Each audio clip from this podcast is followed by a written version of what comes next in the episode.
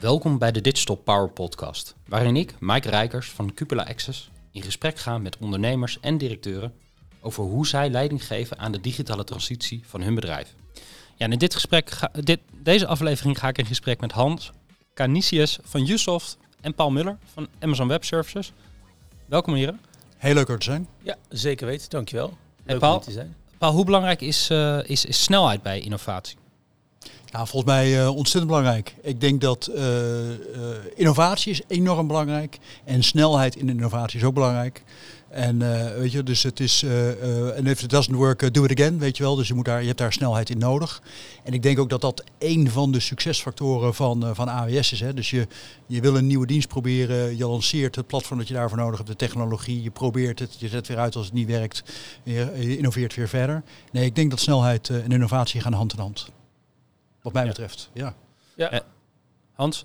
ja, nee, helemaal mee eens. Sluit ik me bij aan. En ik denk het interessante wat je ziet in, eh, in digitalisering en innovatie is dat als je het als organisatie ook durft klein te houden en durft dingen uit te zetten en nieuwe dingen te proberen, of dat nou in je infrastructuur zit of in je applicaties, ik denk dat je daarmee eigenlijk alleen maar heel erg veel snelheid kan, eh, kan winnen. En dat is interessant, dat zien wij ook eh, vanuit wat wij doen als, eh, als softwareleverancier. Dat eh, juist innovatie en snelheid ook heel erg gebaat is bij uitdagingen klein maken, kleine brokjes resultaat, eh, valideren, verbeteren en weer doorgaan. En Hans, kan je, kan je een korte introductie geven over wat Usoft is en Ja. doet en, en wat jouw rol daar is? Ja, nou mijn naam is Hans Canisius. Ik ben eh, eh, CEO bij Usoft. Eh Usoft is eh, leverancier van een low-code eh, software applicatieplatform. Dus wij eh, leveren een low-code platform voor de ontwikkeling van bedrijfskritische applicaties. Eh, dat doen we eigenlijk al ruim eh 30 jaar. Eh, dus we zijn ook best wel een goed bewaard geheim eh, binnen het landschap van, eh, van IT. Nederlands bedrijf van origine altijd geweest.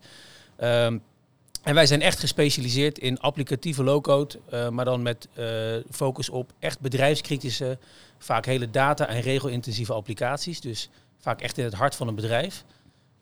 En ja, dat is super gaaf om te doen. Ik Ja. leid het bedrijf nu drie jaar. En we zijn stap voor stap organisatie eh, eh, in Nederland, Europa eh, weer echt helemaal opnieuw op de kaart aan zetten. Dus dat is leuk om te doen. En kan je, kan je eens uitleggen, wat, wat maakt nou een, een softwareplatform low-code? Ja. ja, dat is een goede vraag. want er zijn best wel veel verschillende beelden bij. Het, de basisprincipe is eigenlijk vrij eenvoudig. Een low-code platform of een no-code platform. de intentie daarvan is eigenlijk om zoveel mogelijk programmeerwerk te automatiseren. Het basisprincipe is dat je met veel meer mensen eh, kan werken aan softwareontwikkeling. Dus niet alleen maar IT'ers en engineers, maar ook echt businessmensen. En het tweede is dat je eigenlijk het repeterende werk weghaalt. eh, waardoor mensen zich veel beter kunnen richten op die specifieke zaken die, eh, die er nodig zijn voor de software. En daar zitten wel verschillen in. Dus het ene platform is meer no-code. Dan kun je echt met bouwblokken heel snel applicaties ontwikkelen.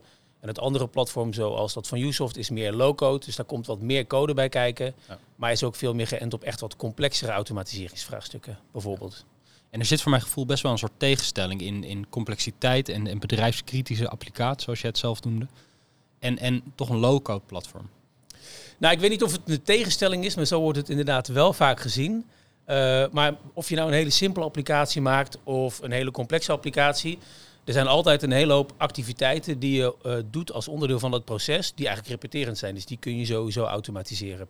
Ja. En dat kan met infrastructuur te maken hebben, bijvoorbeeld eh, met AWS of met andere. Eh, maar er zitten ook heel veel applicatieachtige functies die, die je eigenlijk kan standaardiseren en die je kan aut- automatisch kan laten genereren. Maar het is inderdaad wel zo dat het gevoelsmatig vaak een beetje een soort van eh, spagaat is. Dat je zegt, ja, toch low-code, maar wel echt bedrijfskritische applicaties. Nou, dat is wel het mooie van, van wat wij doen, is dat wij eigenlijk heel veel voordelen van low-code naar applicatieontwikkeling brengen voor bijvoorbeeld ERP of complexe planningspakketten. Maar dat we nog steeds eigenlijk heel veel voordelen van high-code eigenlijk in dat low-code platform eh, beschikbaar stellen. Zodat je wel die rijkheid hebt, maar met wel de voordelen van low-code. Ja, en kan je eens uitleggen hoe dat dan gaat als jullie met een klant om tafel zitten? Kom, kom je dan met een aantal oplossingen of, of gaan jullie eerst zoeken waar, waar het probleem ligt en wat... wat eh, Ja, het is eigenlijk best wel tweedelig bij ons. Of een klant heeft echt een hele concrete vraag. Eh, dus dat zit dan vaak in een core systeemachtige omgeving. Kan zijn eh, maatwerk EEP versus standaard of eh, een maatwerk ontwikkelvraagstuk. Uh, maar we komen ook uh, klanten tegen die echt met een bepaalde digitaliseringsagenda gestart zijn. Ja. En eigenlijk merken dat zij een stuk innovatie nodig hebben bovenop wat zij al aan IT hebben. Uh, en dan met ons in gesprek komen van hey, hoe kunnen we nou die intelligente automatisering bijvoorbeeld gaan toevoegen. En dan zit je eigenlijk veel meer in een wat voor de gebruiker vaak uh, een meer onzichtbaar gebied is. Maar hoe ga je dan bestaande IT-landschappen uitnutten en daar veel meer intelligentie aan toevoegen? Eigenlijk innovatie aan toevoegen. En dan gaan we echt met elkaar op zoek naar een business case. Dus het is of echt een soort van exploratietocht, ja. of het is een hele concrete vraag. Joh, uh, Usoft, Hans, wij zijn bezig met een bepaald vraagstuk. Is dit, past dat bij jullie? Uh, moeten we nadenken over standaard of moeten we juist naar maatwerk? En dan ga je eigenlijk die, uh, die zoektocht af. En wat zijn dan de afwegingen die gemaakt worden tussen maatwerk of, of standaardoplossingen? Nou, laat ik als eerste zeggen, als, als leverancier van een pakket wat eigenlijk waarmee je maatwerk applicaties ontwikkelt, is ons standpunt altijd wel dat wat gewoon goed werkt, moet je laten staan. En dat wat standaard beschikbaar is, moet je vooral kopen. Dus als een klant mij uh, benadert en die zegt, joh, uh, kunnen we iets van een exactachtig uh, systeem bouwen? Dan zou ik zeggen, ja, dat kan, maar dat gaan we niet doen. lijkt, me, lijkt me water naar de zee dragen. En ik denk dat dat ook wel belangrijk is. dus plat gezegd, bijvoorbeeld in het vraagstuk maatwerk versus standaard, zeggen wij altijd met onze klanten en prospects, ga goed kijken wat de fit is. Uh, en wel, wat je moet aanpassen. Uh, waar je bijvoorbeeld afstand van moet doen van je eigen processen die voor jou specifiek zijn. Wil je dat? Ben je daartoe bereid? Wat is de case daarachter? En op basis van die analyse, het is eigenlijk een businessproces, kom je tot de conclusie, hey, iets past voor 90% of meer. Nooit over twijfelen. Er zit een bepaalde fit, maar we hebben maatwerk nodig. Dan zeggen wij eigenlijk in de basis, ga voor standaard en voeg daar intelligentie aan toe met bijvoorbeeld uh, low-code. En heb je een suboptimale fit met hoge kosten of moet je afstand nemen uh, uh, van wat voor jou uniek is, ja, dan kom je in dat maatwerkdomein. Maar dan is de case vaak ook best wel snel uh, heel concreet te maken. En, en Hans, als ik nu even kijk, dus ik je noemde net al heel even no-code versus low-code. Dus bij no-code geen code, bij low-code wel veel code. Ik kan me voorstellen dat enerzijds het enorme grote voordeel van beide trouwens is, is dat je met minder technische expertise zeg maar toch al vrij snel uh, dingen kunt bouwen. Het zal ook wel, ik neem aan, dat is ook een beetje denk ik een vraag, maar is het, ik denk ook dat het sneller is dan gewoon software ontwikkelen, gewoon uh, traditioneel software ontwikkelen. En maar een derde vraag, of een, de tweede vraag zou eigenlijk zijn van, is het ook daardoor goedkoper? Nou, dat zijn een aantal goed gecombineerde vragen, denk ik. Uh, in de basis is het gebruik van een low-code of een no-code platform werkt inderdaad sneller. Uh, de, de basis zit er eigenlijk in, dat het de productiviteit van je team boost. Hè, doordat een aantal dingen automatisch gegenereerd worden. Meer dingen komen out of the box en een aantal dingen zijn helemaal vooraf uitgekristalliseerd. En het zorgt ervoor dat je met een bredere set competenties kan werken. Dus zowel met business als IT-competenties. Dus dat zorgt ervoor dat het vaak sneller gaat. Ook omdat er minder discrepantie zit tussen de verschillende teams die er gaan werken. Um, veelal zien we dat het ook goedkoper is. Uh, combinatie van snelheid en, en eigenlijk de productiviteit die daarbij komt. Uh, dat, dus dat maakt het ja. uh, vaak wel goedkoper. En wij zien ook dat we merendeel van de tijd behoorlijk competitief zijn, zelfs met standaardoplossingen. Ja. juist omdat, omdat je die, die productiviteitswinst hebt. Ja, precies. Ja. Snap ik al. En, en um, merk, je, merk je ook dat, die, dat, dat er meer vraag naar low-code is nu, nu gewoon de arbeidsmarkt qua developers steeds krapper wordt? Uh, ik denk dat het indirect dat je dat, dat, je dat wel ziet. Uh, ik denk sowieso dat als je kijkt naar, naar low-code, voor een deel zou je kunnen zeggen is het oude wijn in nieuwe zakken. Het idee van software automatisch ja. genereren bestaat eigenlijk al, al sinds de jaren 80 en heeft verschillende namen gehad. Um, dus ik denk dat zeker het feit dat het krapte op de arbeidsmarkt is, dat het het wel uh, boost. In combinatie denk ik ook echt wel met de maturity van de technologieplatformen. En dat zijn er inmiddels best wel veel aan het worden. En je ziet ook dat low-code inmiddels niet alleen maar binnen het applicatieve domein wordt gebruikt, maar ja. ook in streaming, uh, op IoT, op, uh, nou ja, op eigenlijk allerlei verschillende vlakken van IT. Dus ik denk dat, dat die hele behoefte aan hoe kunnen we sneller oplossingen genereren, zeker gedreven wordt door, door krapte. Ja. Uh, maar dat dat nu ook echt hand in hand gaat met wel dat, dat deze techniek uh, steeds volwassener geworden is. Ja. En, uh, en daar dus ook aan kan voldoen. En, en, ik denk ook dat als je het eens bent, ook de markt heel snel aan het veranderen is. Hè? Dus de vraag van de eind van de klant, van de gebruiker, verandert ook snel. Dus die heeft ook behoefte aan snelheid. Is Ja. een beetje mijn beeld. Ja. Ja, ja, absoluut. Nee, ik, ik denk dat eh, de, eh, ik, ik deed toen nog hele andere dingen, maar eh, ja, midden jaren 90 eh, tot 2000 staat echt wel een beetje bekend als de grote ERP-boom. je ziet ook dat heel veel organisaties daar echt wel op hun retour van zijn. Dat daar een hoop Ja. concessies zijn gedaan die toch het unieke en het competitieve van de organisatie kunnen bedreigen. Hoeft niet altijd. Eh, BI heeft ook een verschrikkelijke boom gemaakt. En het interessante wat je nu eigenlijk ziet is dat hè, die low-code technologie eh, die begint, eh, die is eigenlijk heel erg volwassen. Je ziet dat allerlei platformen en techleveranciers dat omarmen. hè, Ook AWS en, en bijvoorbeeld ook, ook anderen in deze, in deze markt. Ehm, en wat je nu zelf ziet is dat organisaties steeds vaker verschillende low-code platformen, ook in het applicatieve domein, Ja. met elkaar combineren. En dat gaat eigenlijk weer eh, terug naar het eeuwenoude eh, begrip dat ja, iedereen is sterk in een bepaald onderdeel en je hebt vaak verschillende competenties nodig. Nou, en dat zie je nu in het IT-landschap eigenlijk heel erg, eh, erg gebeuren. Dat organisaties bezig zijn met een hele combinatie, een hele waaier eigenlijk aan technologie die ze nodig hebben. Ja. Om die goed eh, te organiseren. Ja. En daar zien we wel hele mooie cases dat eh, hè, bijvoorbeeld een Schiphol in Nederland daar wel een leidende positie in heeft. Die echt vanuit een IT-perspectief zeggen hoe gaan wij een heel palet aan technieken, technologieën eh, eh, organiseren. Zodat we daar iedere businessvraag op kunnen laten landen. In plaats van dat we iedere keer naar techniek gaan zoeken als die businessvraag komt. En dat zie je eigenlijk steeds meer organisaties doen. Ja.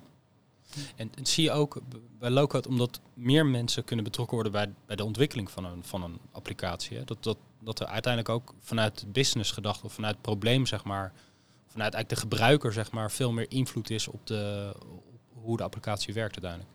Ja, ja, ik denk een van de, van de echt grote voordelen van low-code is dat je business en IT veel dichter bij elkaar brengt en eigenlijk echt als geïntegreerd team wilt hebben draaien.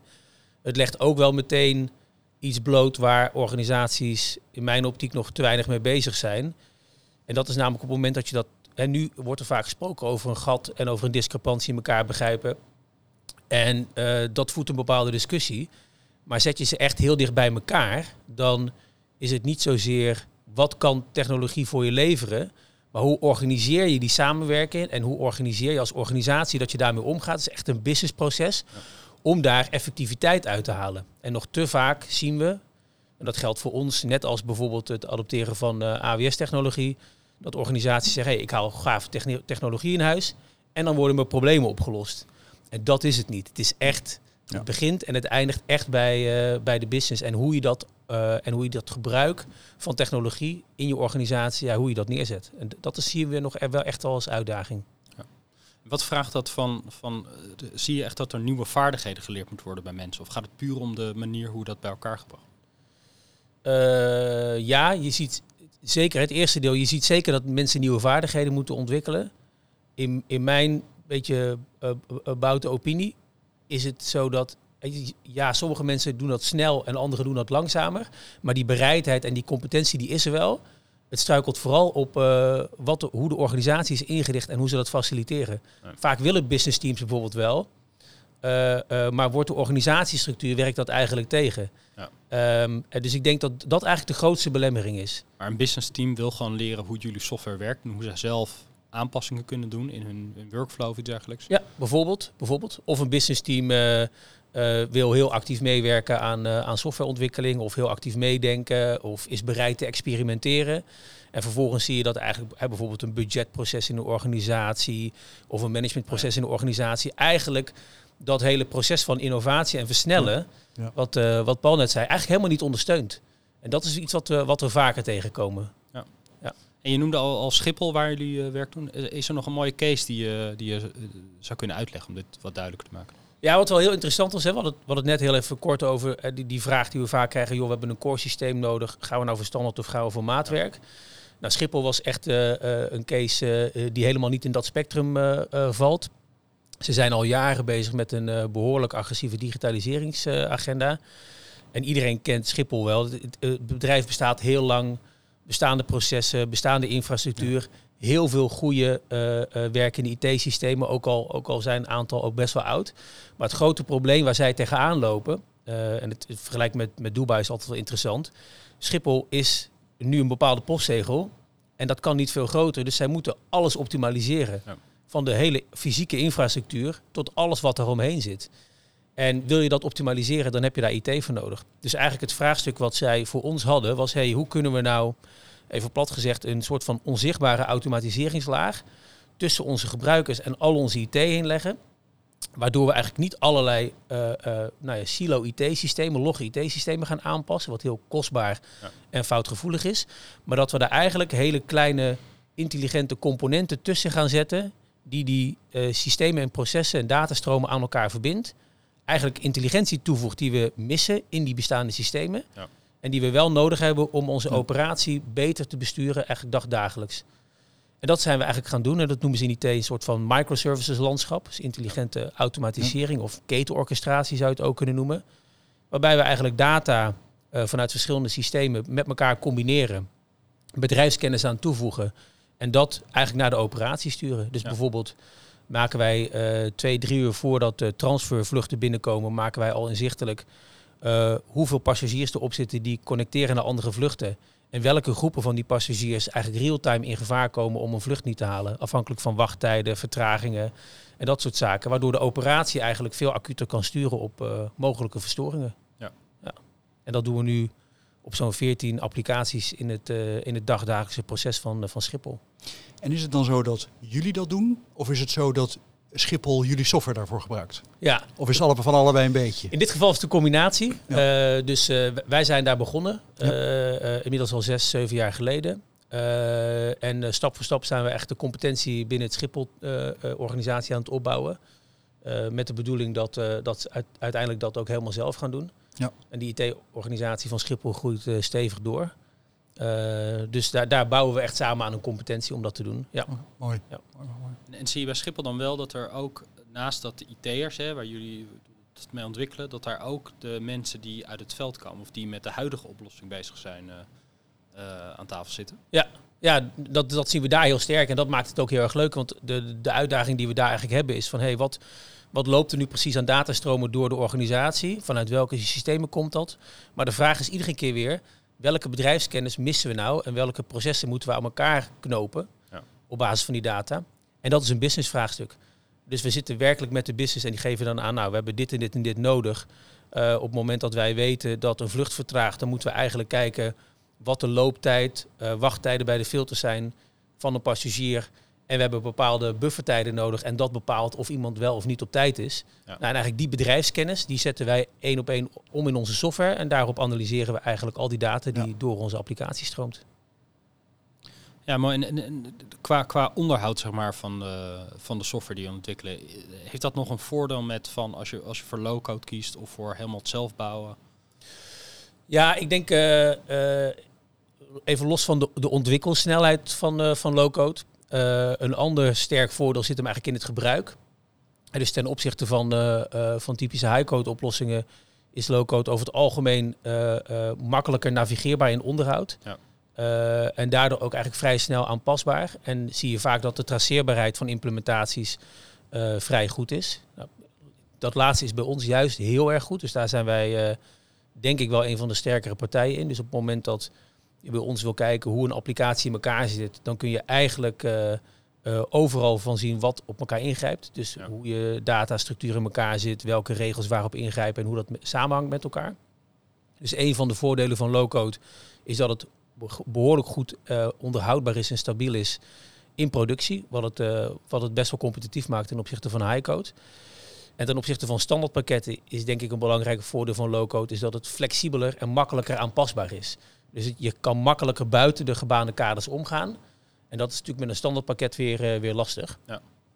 Uh, en dat betekent uh, dat je eigenlijk als organisatie goed moet kijken naar de case. Heb je nou echt bijvoorbeeld SEC low-code nodig of ga je low-code combineren met je bestaande systemen of een standaardpakket om eigenlijk de voordelen van, van beide werelden goed bij elkaar te brengen. Ja. En je hebt, je hebt net gegeten over hè, de organisatie van een van, van team zeg maar, met elkaar. En ook de vaardigheden die mensen eigenlijk nodig hebben om dit goed te kunnen gebruiken. Maar wat zijn andere obstakels voor bedrijven om, om hier goed mee aan de slag te gaan? Uh, nou, ik, heb er eentje al genoemd. Hè. Dat is denk ik echt uh, E- Echt organisatie. Mhm. Eh, eh, nou, ik, heb, ik heb nu een managementpositie in een klein bedrijf. Maar wat je heel vaak hoort is, eh, en Paul, ik denk dat je dat ook herkent, is management eh, zegt eh, goede techniek binnenhalen en we moeten innovatie stimuleren. Ja, ja, zeker. En dat moet vanuit de teams komen. En vervolgens gebeurt er eigenlijk niets of te weinig om, om dat proces te faciliteren. Dus ik denk dat dat een van de grootste struikelblokken is die wij tegenkomen.